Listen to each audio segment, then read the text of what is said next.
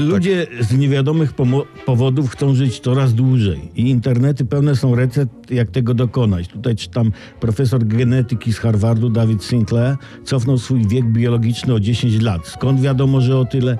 Wykazała to analiza DNA ukierunkowana na komponenty ilustrujące procesy starzenia organizmu. No tyle samo z tego rozumiecie, co ja, okej. No ale wydał na ten temat rozchwytywaną książkę, to ma kasę na fanaberię. Generalnie mówiąc, pości, okłada się zimne, unika alkoholu, czyli robi rzeczy, nad którymi cywilizacja pracowała, żeby nie stały się udziałem człowieka.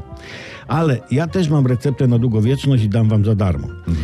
Dawno temu ciocia kazała wujkowi wypastować drewnianą podłogę w kuchni, kiedy ona będzie na zakupach. Wtedy w takich samych plastikowych pojemnikach był i sztuczny miód, i pasta do podłóg, i mydło e, w paście. I ciocia wyszła, wujek walnął lufę, no bo no, ciężko jest mężczyźnie pastować podłogi na trzeźwo, nie? No, no nie jest to tak ten i, no, i w ogóle. I mu się pogmatwały pojemniki, nie? I wujkowi. I podłogę wypastował mydłem.